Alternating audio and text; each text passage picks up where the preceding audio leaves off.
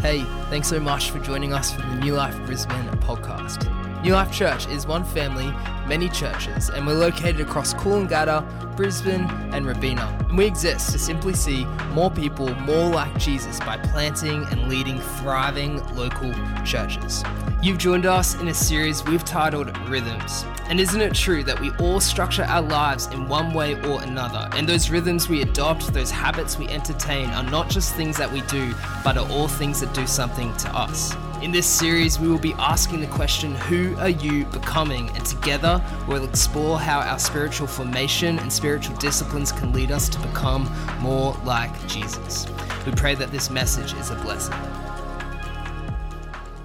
Let's read the word of the Lord together. This is Mark 2 from verse 13 to verse 17. Once again, Jesus went out beside the lake. A large crowd came to him, and he began to teach them. As he walked along, he saw Levi, son of Alphaeus, sitting at the tax collector's booth.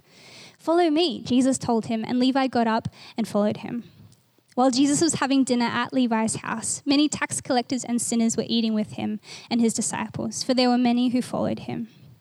When the teachers of the law, who were Pharisees, saw him eating with the sinners and the tax collectors, they asked his disciples, Why does he eat with the tax collectors and the sinners?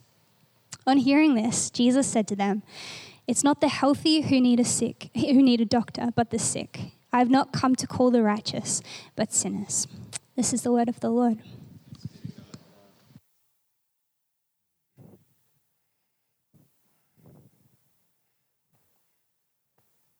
I found myself, as that reading was going forth, responding in my mind to the question, why does he why does he eat with tax collectors and sinners? And in my mind, I just felt the words come out, you know, internally because he's the best, you know? I just, I don't know, I'm just going to throw that out there as we kick off our new year. He's the best. Uh, I just think that about Jesus. My name's Alex, and I'm the pastor here at New Life Brisbane, and I'm not alone, actually. Uh, we've got a wonderful pastoral team here in this church that oversee the life and the love and the discipleship of this community. And just before I jump into this afternoon sermon and talk, just want to make note uh, and celebrate something and honor someone. And that person is Lauren, who just read the scriptures for us. Uh, Lauren has been on team as a staff member uh, in this community for uh, just over a year now. And today marks her last Sunday uh, as a staff member. And in Lauren's time, small groups have grown. People have become more like Jesus. She's refined some of our systems that were a bit chaotic before she came, but because of her presence and excellence, she actually sort of stewarded them into something that's actually comprehensive and comprehensible. And so we're sad to see Lauren step away from staff, but we're excited that this isn't the end for her journey at New Life Brisbane. And so she'll be around, part of the family, part of the lifeblood of this community. But can I just ask us, just to show some honour, some appreciation, and love to Lauren as she finishes up on staff?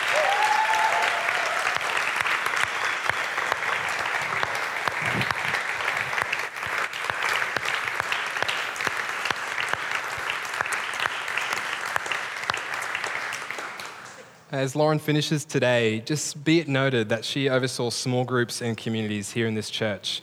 And so, if you've been impacted in any of those areas, or the myriad of other ways that Lauren seemed to make herself permeate this community with life and love, just love on her this afternoon. She's going on break for a little bit. She's going to have holidays with family. And so, a really wonderful time of rest for her. But we'll see her again in a few weeks. But just love on her, show her why you appreciate her, and just tell her all the good things that uh, God did through her in your life in this community and we get to look forward to more. Praise God. I want to pray, and then we're going to jump into the scriptures. So let's pray, if that's all right. One last time. It's church, so surely it's okay. Father, we want to hear from you this afternoon. Father, if what we hear this afternoon is old, would you make it fresh? If it's new, help us not love it because it's novel, but because it's you. Lord, help me forget anything unhelpful and call to mind that which you want to say. Because we believe, Lord, it's not me who speaks this afternoon, but maybe by your Spirit, your very self. And so, prick our conscience, pierce our imagination, touch our hearts, speak to our minds. And Father, give us tender hearts to respond to what you say to us, because it's in Jesus' name that we pray. And all God's people said, Amen. Just another warm welcome from me, if that's okay, if you're new in this community. Uh, and we would love you just to take next steps. The QR code is one of the ways you can do that, but also, man, just Chat to some of our host team, or even me, or some of the leaders that you see up on team here. And if a QR code's not your thing, I'll fill it out for you. We'd just love you to get plugged into this community. But hey, it's a new year, 2023. Who would have thought? Hey, 2023, how are we all feeling about 2023? Sometimes when we gather on a Sunday as a leadership team, I get everyone to do like the thumbometer. It's a really helpful practice. Just thought we might start the year this way. Thumbs up if you're feeling like 10 out of 10. Thumbs down, obviously the opposite. And then thumbs to the side if you're feeling okay. Just want to see where we're at. Nice and high. Where we go? What do we got? Hey, a couple of thumbs. All right. Bit of potential. Oh, there's some side thumbs in the room. Yep, no worries. Okay. So if anyone's less than halfway, those who are like up top, just like note them and just sort of like run at them for prayer later, you know? Make them feel really nervous about the fact that they joined us here at New Life Brisbane this afternoon. But it's funny, right? 2023, new year, new me. And there's a bunch of sermons that would be preached with those very words as the openers around our city, around our country, and indeed the world. Because this is a moment that's pregnant with possibility. There's a bunch of things people are thinking through. Lauren mentioned budget before, money, finances. People are thinking health, wealth, happiness, those kinds of things. And when it comes to New Year, it, it, comes to making resolutions. I did a bit of research this year just to sort of see how resolutions are being made, both in our country and across the world, and I found some staggering facts. Uh, finder.com.au, which is sort of a, a website that helps to, helps to compare different uh, financial options, whether it's mortgages or those kinds of things. Um, they did some research. They, they, they surveyed 1,000 plus people, and from 2022, they noted that not all generations make goals the same that actually baby boomers were the least likely to make New Year's resolutions. I won't poll us, you know, let's just let the, the, the survey do its own work here. About 52% of baby boomers want to make New Year's resolutions. So if you're sitting here, you know, one out of two in that generation, don't try and mark it out, might be unhelpful. But 52%, whereas millennials and Gen Z, it's about the 85 to 91% mark. And the two biggest things that people would set resolutions towards in Australia is health, fitness, and wealth, finance. Two biggest things. Why? Because with a new year comes the possibility of a new me, pregnant with potential and possibility. It's what we do at this time. The New Year's resolution actually dates back to around 4000 BC and it finds its home in the Babylonians. It's actually a religious thing that gave birth to the act of making resolutions. And when this time comes around every year, it doesn't matter what your calendar year is, there's always this sense of a new year at some point. People want to make resolutions. But there's signs of this sort of culture failing. Um, a few years ago, Strava, uh, the fitness app, which I know people in our church really enjoy, in 2019, they surveyed like 800 million people users' data on their activity at this time of the year. And they, they put together their prediction for what they called Quitters Day. Now, Quitters Day is, according to the data and the way that it sort of matches up and intersects, is their best prediction for when people are going to give up on all their health and sort of fitness goals. And they, they tracked it and they said Quitters Day, most years from 2019 onwards, is most likely be the second Friday in the year. So, we're not there yet, but this Friday, what are you going to do? Quitters Day who are you're going to be. The signs of this failing. And I think it's because we live in a post COVID world. There's a trend this year. I was reading a news.com.au article. Don't do it. But I was reading one of these articles, and they're talking about the way in which resolutions have been inflected given the COVID world that we're sort of coming out of. And something that's really popular this year is not setting resolutions, sort of achievable metric based goals to try and tick off as the year goes forward, but ins and outs. So there was an influencer uh, a fitness guru who made her sort of uh, fame on YouTube, Sarah's Day. Haven't watched her stuff, read an article about her. She's famous now on TikTok, and her ins for this year is let me, let me read this out Lindsay Lohan, Hubba Bubba, carbs, and bed before 9 p.m. So that's what she thinks will be in for her this year. That's what she wants to do more of this year. But her outs, these are her outs Elon Musk, Crocs, mullets, and bubble tea. She wants less of those this year. No shame if you've got a mullet, thinking about growing one myself. Another person, uh, Billy Edder, she writes for the Sydney Morning Herald, and her ins this year Uh, she put it, I, I think she said, um, like, cro- like butter crocks, which in other words are like the little containers that you put butter in to keep it soft on the bench.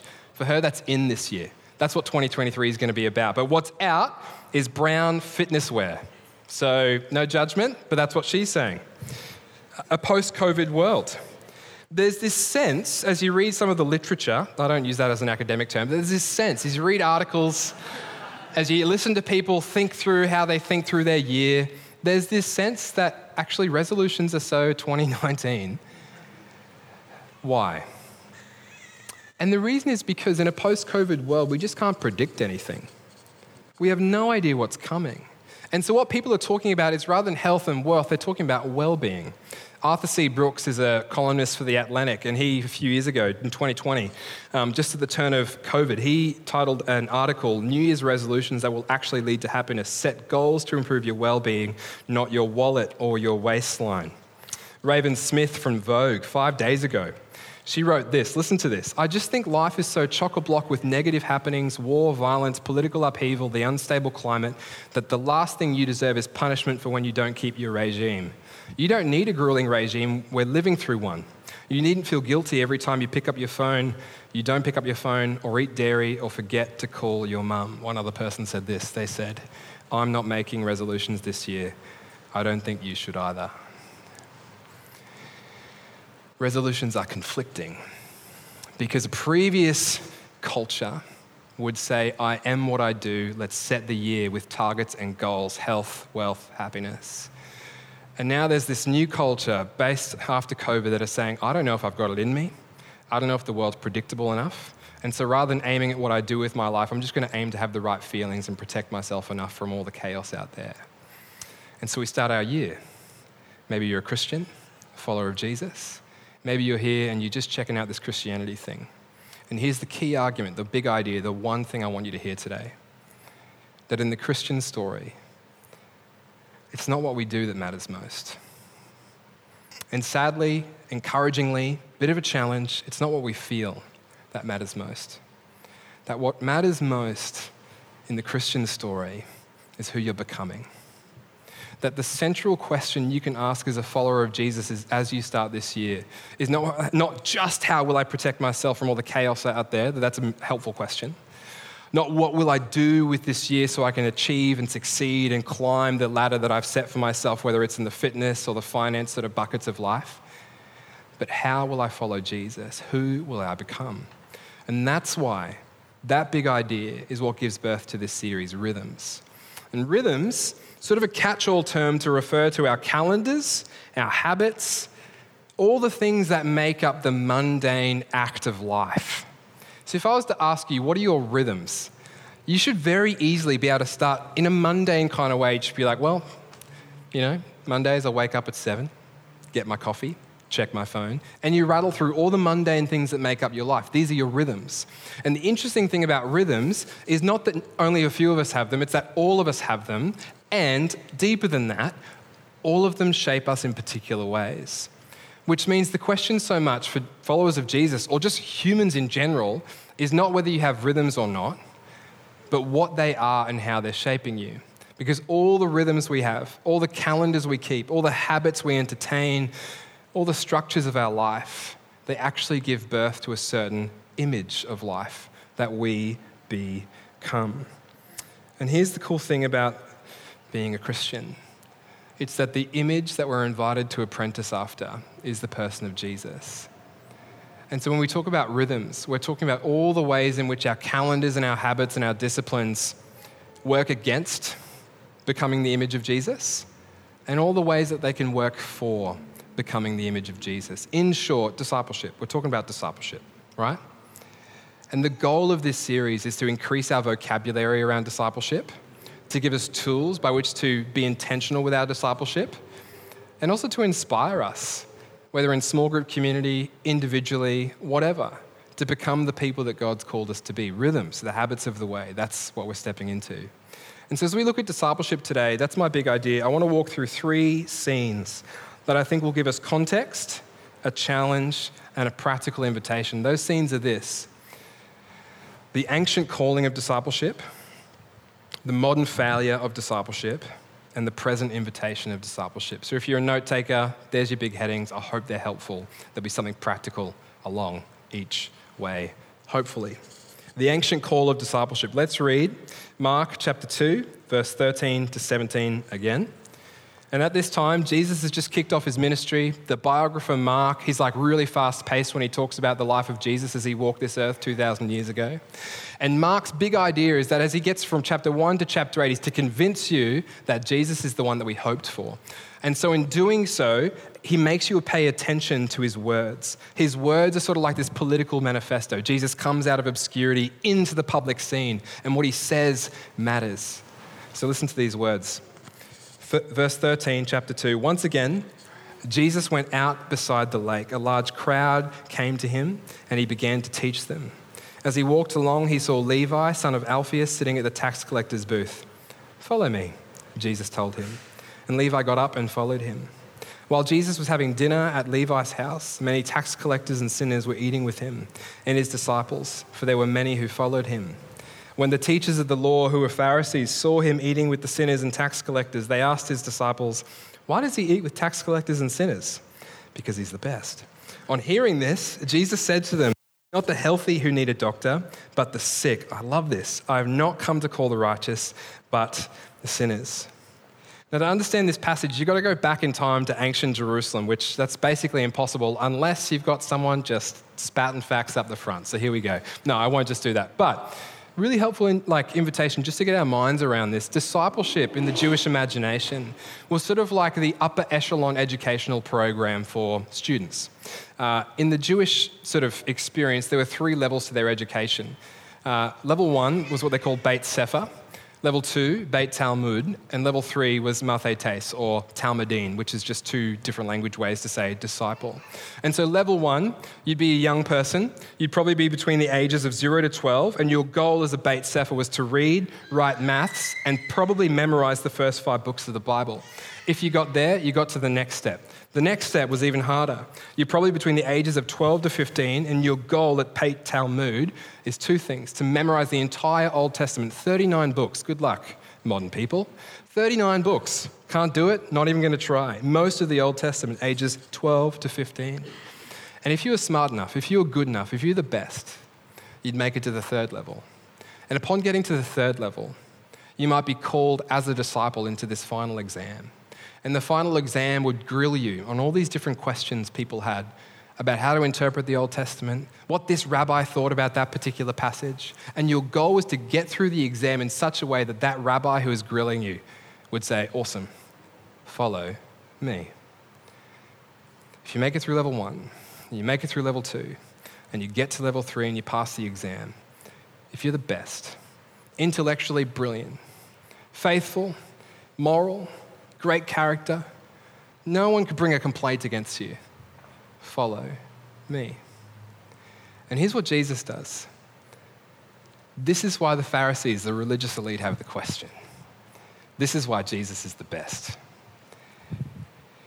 Because he finds strangers and he goes up to them as they are, doesn't give them a checklist, and he just says, Follow me.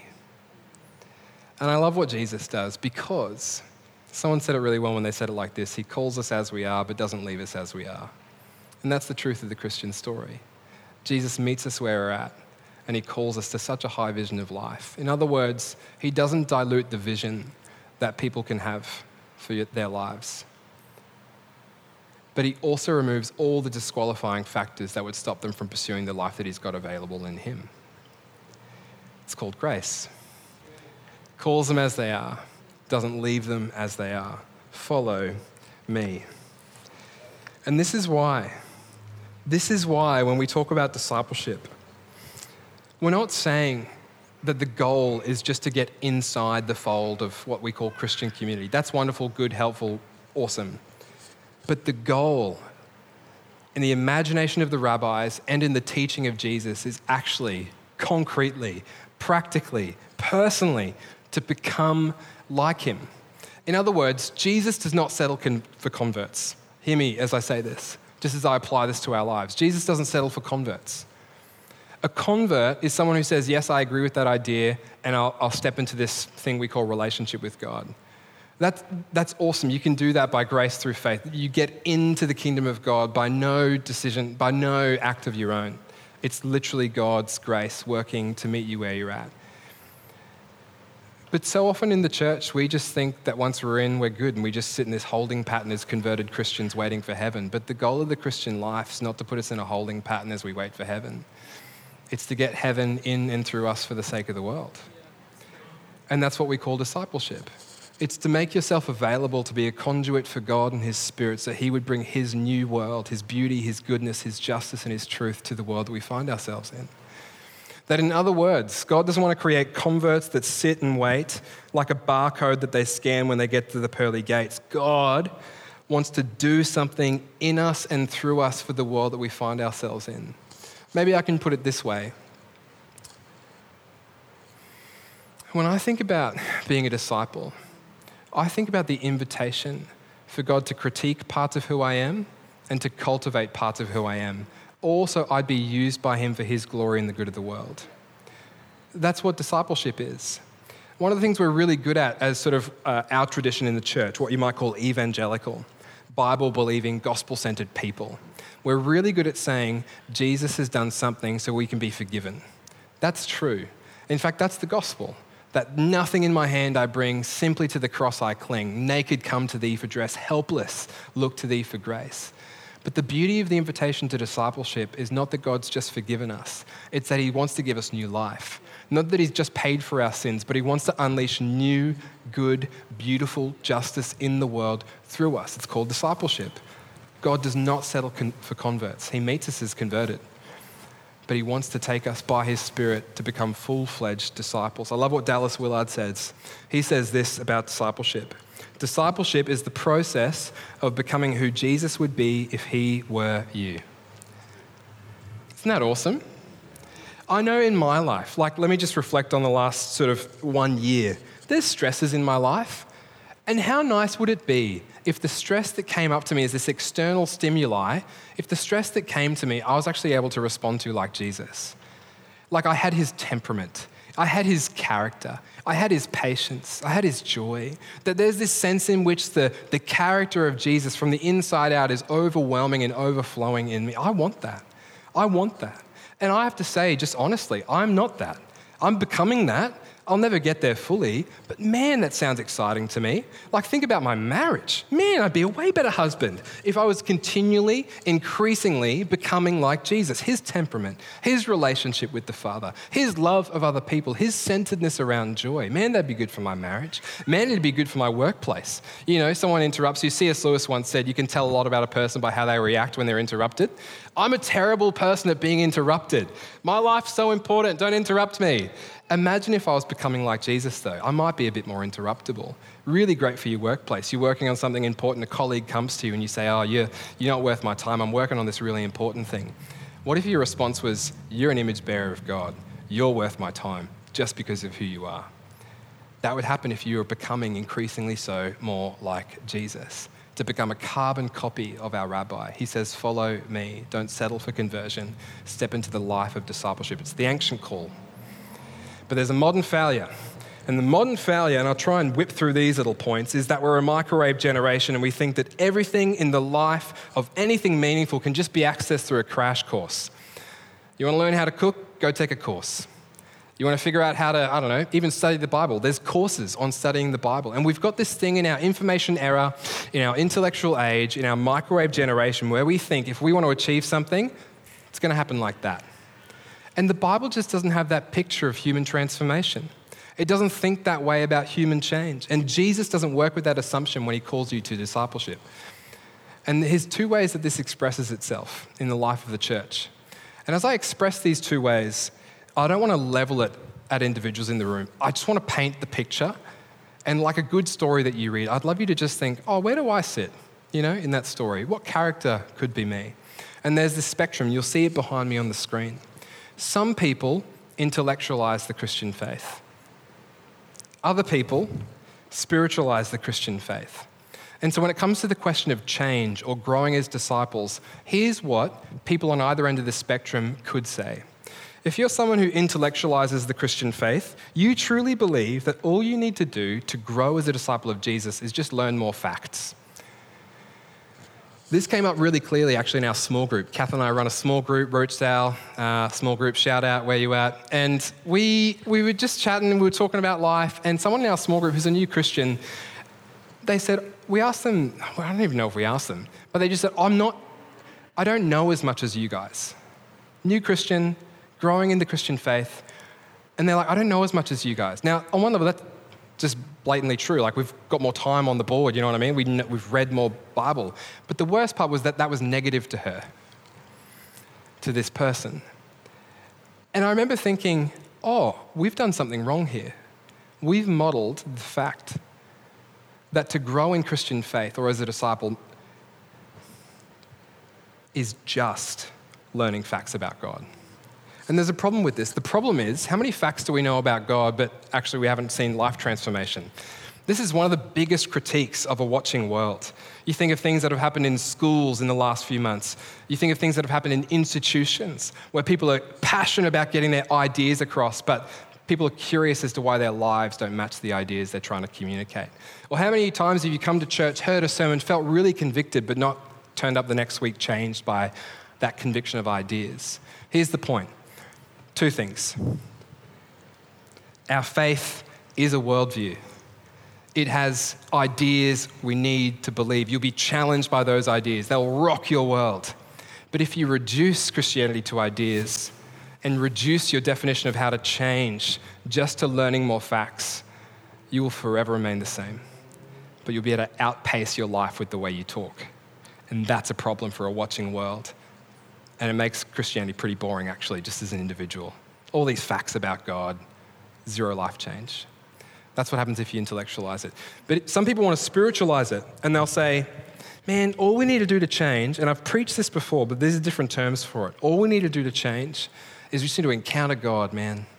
Rock up on Sunday, be met by the Spirit of God in miraculous ways, and then we'll be changed. Now, resonance and dissonance. Connection and critique. Here's the connection Do we believe that God can move in power? Yes. We think he can do so when we gather. We think he can do so on the streets. We think he can do so in our bedroom. God is a consuming fire. He wants to change us by his spirit in miraculous ways. But in the language of discipleship, change is a bit more mundane than that. And we shouldn't expect to grow at the pace of the miraculous only when God invites us into the mundane and the rhythms of life that beget the kind of life that Jesus invites us into. Formation happens less by what we think and more by what we do with our lives.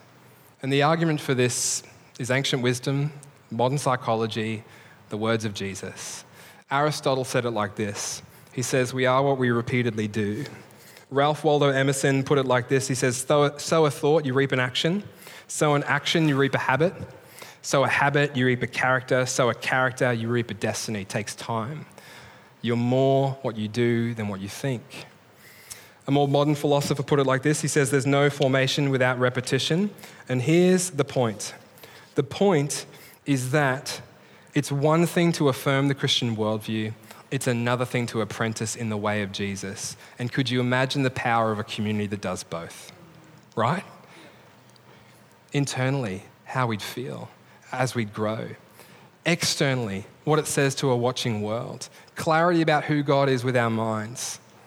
Increasing apprenticeship after Jesus with our bodies and our characters and our lives. Our lives would cause people to ask questions to which Jesus is the answer. And we'd be able to articulate it and embody it. That's the modern failure, but that's the challenge. So the ancient call, the modern failure, and lastly, the present invitation. Let me read from John 15, just as I finish up our time here. John 15, verses 5 to 8. And he says this I am the vine. This is Jesus talking. You are the branches. If you remain in me and I in you, you will bear much fruit, because apart from me, you can do nothing. If you do not remain in me, you are like a branch that is thrown away and withers. Such branches are picked up, thrown into the fire, and burned. If you remain in me and my words remain in you, ask whatever you wish and it will be done for you. This is to my Father's glory that you bear much fruit, showing yourselves to be my disciples. Jesus was a big fan of an agricultural metaphor. He loved taking people's imagination to the mundane things of the day. He'd be walking along the street and someone asked, What's the kingdom of God like? And he'd pick up a mustard seed and he's like, Oh, it's probably a bit like this. Or people were asking him questions about what's discipleship look like, and he's like, Oh, picture the wine, the wine vine, you know, that we get our grape from every year in the parties in Jerusalem it's a bit like this You're a branch, I'm the vine. Remain in me. And Jesus' picture of discipleship is not that we try really hard, whether spiritually or intellectually, but it's that we train consistently and make ourselves available to abide in Him. And the language that the church has sort of adopted in response to this passage over the years is to think through what they call a rule of life. And this is the present invitation that we just want to make as a church recently, I, I told myself I wouldn't do this, but we laid some lawn, uh, some grass in our backyard, and uh, it's sapphire blue buffalo. If Jesus was to return, I reckon it's the kind of thing we, you know, that would be the red carpet on which he strolls down. And, you know, we laid it out the back. It was a big day. All my neighbors got involved. And it was really interesting. We cultivated the grounds before we laid the grass. We turned over the soil. I watered it a lot. I'm really nervous about my water bill. And then we laid the grass after we flattened it out. And, you know, three, four weeks later, it's flourishing. We had some leftover pieces, and we took the stuff, and I just, I was so tired. My back was sore, so I just threw the extra pieces on our front lawn. And you ask my wife, they are not flourishing.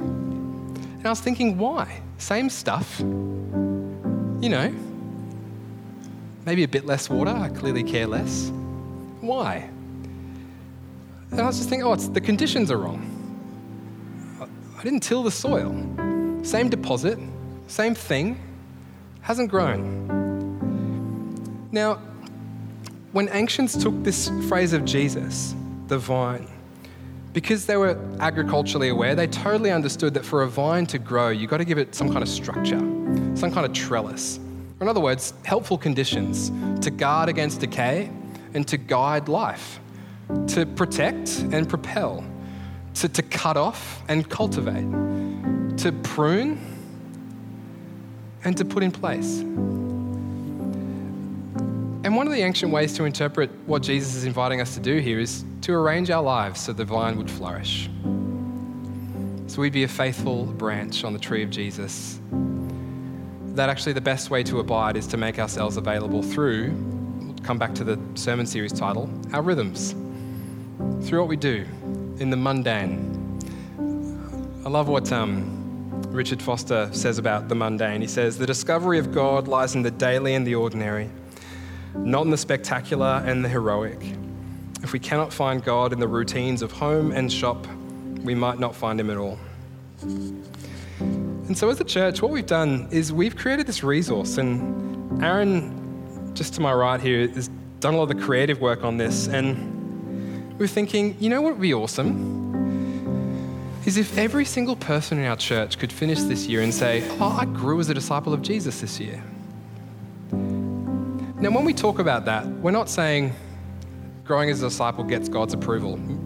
That's not even a question. We're talking about responding to what God's done in Christ to win us to Himself and out of that relationship, follow Him.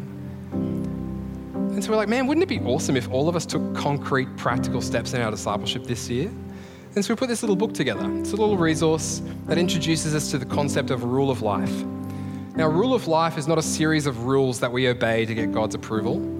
It's like a trellis, which is actually the word from which the word rule comes from. A trellis that will guide our lives and help us think through the intentional ways that our calendar sets the conditions for our abiding in Jesus. And so, in it, we've got one for every single person in this room. In it, you'll see a little bit of an introduction to a rule of life, gives you a helpful definition, walks you through it. And then the whole resource actually just acts like a bit of a tutorial and workbook for us. And right in the heart of it is sort of just like a way by which we can think through our lives. And so you've got our schedule on the, on the, left, on the left side daily, weekly, monthly, yearly. And then you've got a host of categories that we think are really meaningful that make up the categories of our normal mundane life. What are they? Abiding, that's our relationship with Jesus, relationships with others, gospel and hospitality, and work and money. Now, there's two ways to see this. One is deeply unhelpful, the other is incredibly powerful for your discipleship. If you see this as something you have to do, you're doing it wrong. This is not something that makes God's love available to you, it makes us available to God's love. It's not something that gets us God's approval, it's something that increases our experience of God's approval. Why? Because it contends against all the ways by which culture and our calendar and our habits can deform us and puts in place ways by which we can step after formation with Jesus. And so I'd invite you, if you're here this afternoon and you want to be intentional with your discipleship, grab one of these resources on the way out. And the goal would be not that you fill it with things to do, but you use it as a way, as a lens to think through actually what do you do? And how does what we do shape and form us? And how is that helpful and unhelpful? Some of you might say, I'm, I'm busy enough as it is. This actually won't ask you to do, this actually might cause you to do less with your year. Some of you might say, uh, I, I've just never done anything like this before, and does this mean we can't expect God to miraculously change us? No. No, this is just the invitation of Jesus through John 15 and in a practical way in this present moment for us to be intentional with our discipleship. Because here's the bottom line I'll finish with this if the band can come up behind me. Change in the Christian life is possible, but it's not inevitable. Change in the Christian life is possible, but it's not inevitable. And when there's a watching world starving for people to become like Jesus. And there's this internal reality we all have as individuals that question, like, oh, is this as good as it gets, you know? The invitation is, oh no, there's always more. There's always more of God, always more as we apprentice after Jesus. More of his joy, more of his peace, more of his love, more of his life. And so, can I invite us to stand? as a community, we want to rally around the notion that who we're becoming is way more important than what we do. And that there'd be some of us at the end of this year who actually look back and say, I changed. Not because anyone was staring there and sort of pointing the finger at you and saying you needed to. This is all a conversation we get to have with God individually. Like, but what would it look like if that were to happen? And so I just want to put the call out to us as a community this afternoon. Maybe you're staring down the barrel of a new year and you're like, I would, I'd love to grow in my discipleship this year. I'd actually love to take concrete steps. I've been inspired in years gone past, but actually, I really want to see change in my life. Maybe there's an area that God's put his finger on, even as I've been talking. Or maybe there's a habit you want to cultivate. For me, I'm just going to be honest, I want the thing that marks my year to be a growth in prayer. Now, I say that not because I'm amazing at it, like I, I pastor a church, I'm like I'm not good at prayer. I'm just gonna own that for a moment. And I don't want to get good at prayer just so I can get good at prayer. I just want more of God. You know what I mean? Like, what an adventure. That sounds awesome. Let's do that. What is it for you? What do you need to cultivate? What do you need to cut off? What do you need to prune? What's God want to do in your life? And so I just want to invite us to close our eyes. We're going to step into some worship. And I want to invite you, if if you want to see genuine change in your life this year, I just want to raise, ask you to raise your hand. Thank you. You want to grow as a disciple of Jesus this year? Thank you. I see those hands. There's hands all around the room. And in putting up your hand, on one level, you're saying, cool, when it comes to the mundane of Monday, I'm going to take concrete steps to use all of my calendar for the glory of God. But you know what else you're doing? You're making yourself available to the miraculous even now. That God would deposit something, impart something to you now by His Spirit, because of which you'd leave here different. We believe in the miraculous and the mundane. And right now, I want to pray that God would meet us and that the desires of our heart, represented by our hands, actually come into fruition as we experience our year together. Is that okay? Let me do that right now. My hands are raised too. And Father, we just surrender as a community. You see all the hands raised and you know what's going on in the hearts of those who don't. And Father, we ask, would we see real change this year?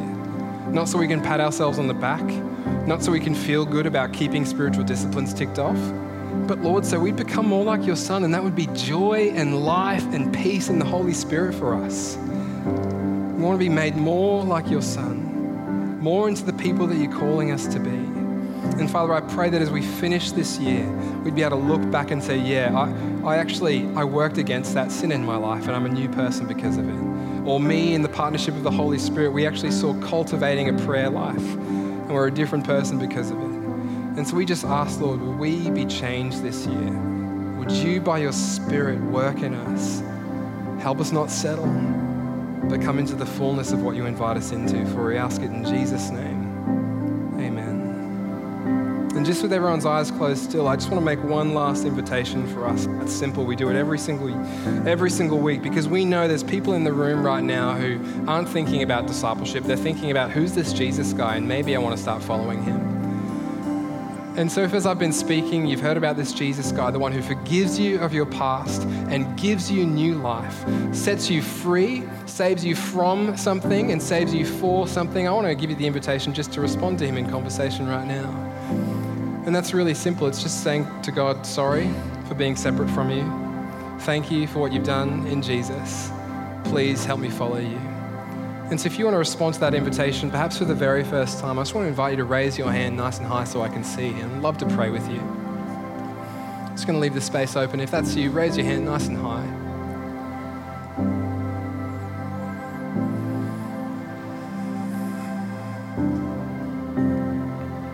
Leave the space open just a little bit more.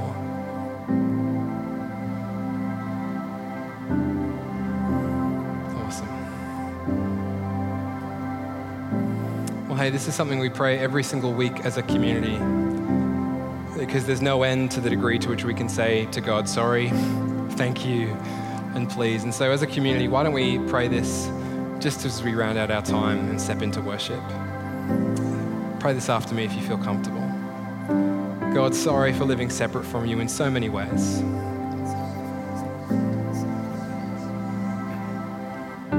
Thank you that you chased me down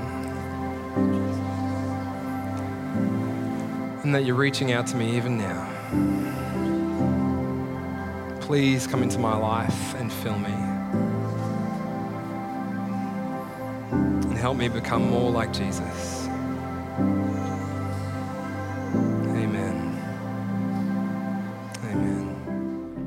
Thanks again for listening to the Newlife podcast. Hey, if that stirred something within you or you'd like prayer for anything from one of our team, you can contact us at hello at church.nu or you can reach out to us on our Instagram or our Facebook page. Pray that you have a great week. Be blessed.